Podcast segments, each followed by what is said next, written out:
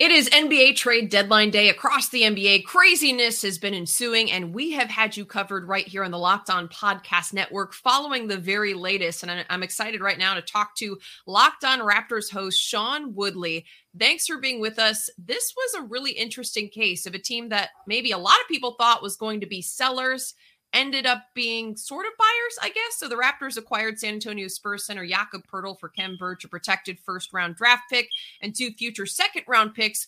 What are your initial reactions to that move? Yeah, I, I mean, the Poeltl deal on its own, I don't dislike because the Raptors all season long, the book on them has been they need center play. They haven't had a center, a real center on the team, really, since Marc Gasol and Serge Ibaka left after the 2019-20 season. They've been piecing it together. They've been trying this vision six foot nine. Everyone can play center, you know, type of thing, and it's just not worked. Apparently, you need actual centers with actual center related skills to make basketball work as much as the future wants to come for the Raptors. Like the way the game's been played for 100 years still kind of holds true. And Jakob Poeltl does address that. He brings rim protection, which is so badly needed for this team. This is a team that plays a very aggressive style of defense. They have a lot of breakdowns because of it. And without a backline rim protector to clean up the messes, they just get punished at the rim seemingly every single night. So that helps there. It probably makes it a little little easier for the guys on the perimeter to, you know, get into their stance a little more aggressively. You know, there's less fear of blow blowbys and broken rotations and things like that because Yak is there admittedly, his rim protection hasn't been as great with the Spurs this season as it has been in the past, but the Spurs are also one of the worst teams in the league, and there's probably not a whole lot in the way of perimeter defense shielding Jakob. So the hope is he can kind of regain his form around the rim for this team. And the other issue this team has had all year is that there just haven't been enough good players. The best players on the team have performed pretty well, driven positive play. It's not been terrible, but they have had no bench production most nights and are rolling seven or eight guys at the most on any given night. You add Jakob Poeltl while taking out Khem Birch, who, as much as everyone loves his Canadian passport, he was always a good soldier for the team. He just wasn't it. Injuries had kind of caught up to him. You, you, he wasn't playing, and so you actually add a guy who is going to play for you, probably play 28 minutes a night for you in place of a guy who was never playing for you, and that helps you be a little bit deeper. And I think the idea here is Yes, it's been a disappointing season so far, but this is a team that just a year ago won 48 games and was the team no one wanted to play in the first round. The thinking is here, I think, you give them 26 games with Jakob Poeltl to see what this team looks like with the real center, and then you hope that that can be uh, something you can assess in the offseason and figure out, okay, what's the next move here now? Um, you know, they didn't it sounds like get the offers they wanted for their guys they wanted to sell, and so they, they're going to stand pat with patience, and that is a thing the Raptors have been known to do in the past. Now, you mentioned the offseason and kind of maybe reassessing and see where to go from there. And I think one reason why the Poeltl move is maybe a little bit curious from the outside is just that his deal is up and he potentially would look like a rental. But do you expect the Raptors to try to extend him or retain him on this roster? I would be stunned if Jakob Poeltl is not on the Raptors for the next four seasons beyond this one, or at least signed to, to that uh, you know in the summer.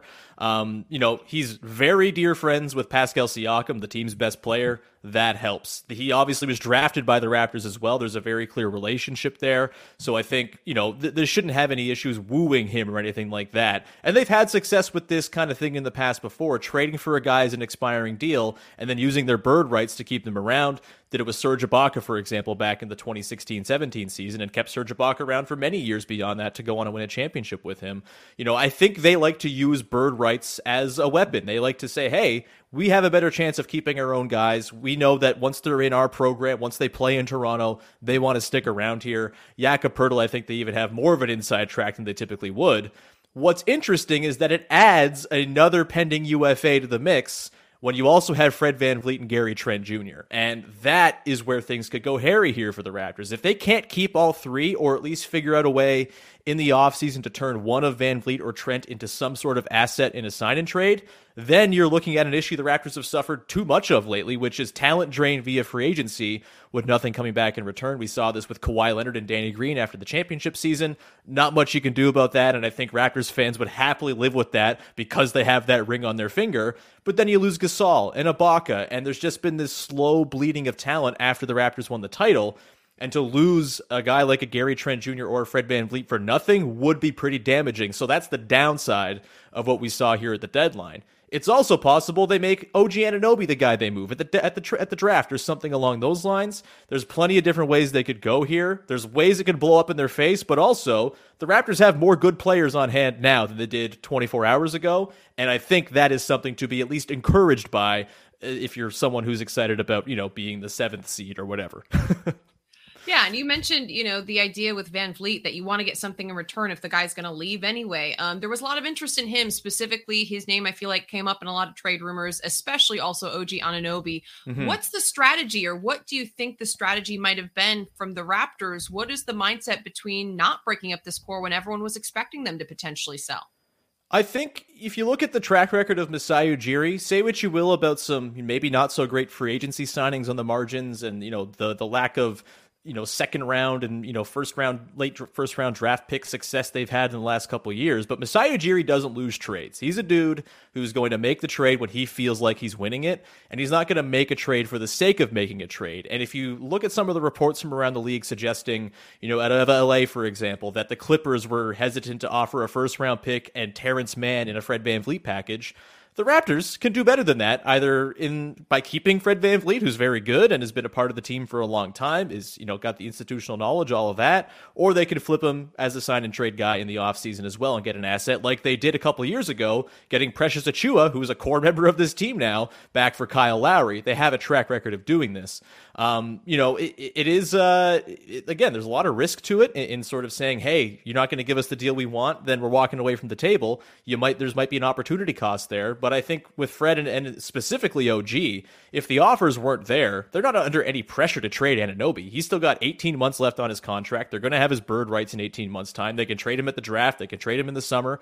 All sorts of different things you can do with OG. So I didn't think they were going to deal him if they weren't going to get their socks blown off by an offer. I thought that they would, is the thing. And I do wonder if the Kevin Durant trade to Phoenix maybe had teams like the Pelicans and the Grizzlies and the Blazers, teams that I really thought might go make a big move for OG, I wonder if the KD thing kind of made them say, hmm, maybe this isn't the time for us to make that all in move. And that affected the market. And therefore, the Raptors sitting here with OG Anunoby, you know, the reports were out there even that the, the Warriors were hesitant to offer Jonathan Kuminga in first round picks for OG. And if that's the case, the Raptors are far better off keeping the 25 year old wing defender who is one of the best defenders alive. Yeah, I mean, I think there definitely was a trickle down effect with that KD move, um, you know, and it happened last night, meaning it kind of cleared the way for for decisions to be made today. Now, looking at where the Raptors are at right now, 26 and 30 on the season, they've made maybe an incremental improvement with Poeltl, but overall, just a disappointing season. Mm-hmm. He's not going to put them necessarily into contention. Where do you go from here? I know you mentioned a lot of possibilities in the offseason, but what do you think the biggest pieces are that are missing that the Raptors could look to add down the road?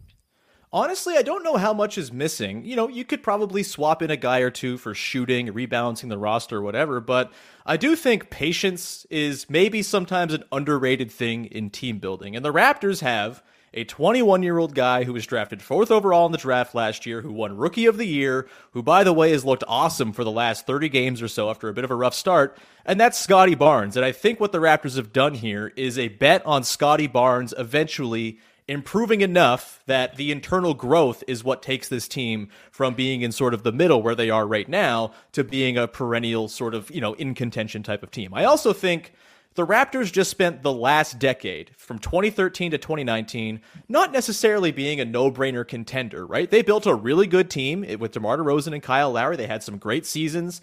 They got smacked by LeBron a whole bunch, uh, you know, but those were really good teams that they eventually were able to be in the position to take advantage when something weird happened around the NBA. They went and got themselves Kawhi Leonard in a you know happen, happenstance circumstance, and then they took advantage of a Kevin Durant injury in the finals to go and win the championship. I think the Raptors' lot in life as a non free agent destination is a team that's going to try to stay good, stay relevant, and then hopefully get the chance to strike or get be the, the benefactor of NBA weirdness, which we've seen NBA weirdness haps, happens all the time. They got to try to win one championship every 10 years, it seems to me. This is not going to be a team that builds long term dynastic reigns with free agents or anything like that. And I think it worked last decade. It's not to say that it's going to work this year, this time around as well.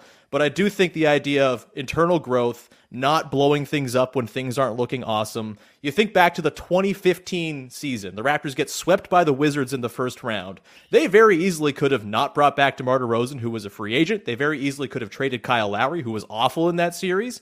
Instead, they said, you know what? There's something here. We're going to see what builds out of this and they ended up obviously in winning a title a few years later, uh, many many events later.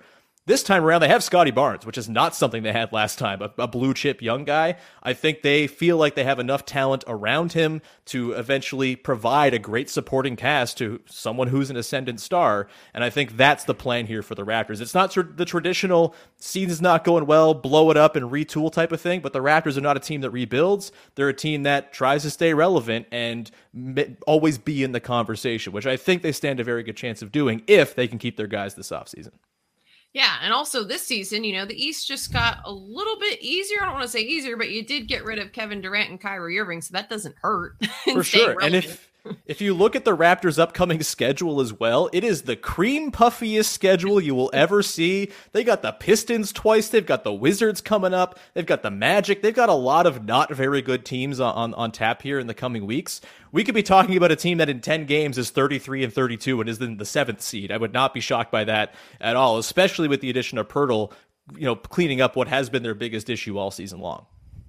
All right. Well, plenty of NBA weirdness has gone on today. As you mentioned, Sean, thank you so much for being with us. And there will be plenty of weirdness to come, surely, down the stretch of the season. A lot of moves made today in the NBA trade deadline. We are excited to see how the rest of the season shakes out. For more on the NBA trade deadline, find your local Locked On show and subscribe to Locked On NBA for the very latest. And we'll have you covered all season long. Locked On, your team every day.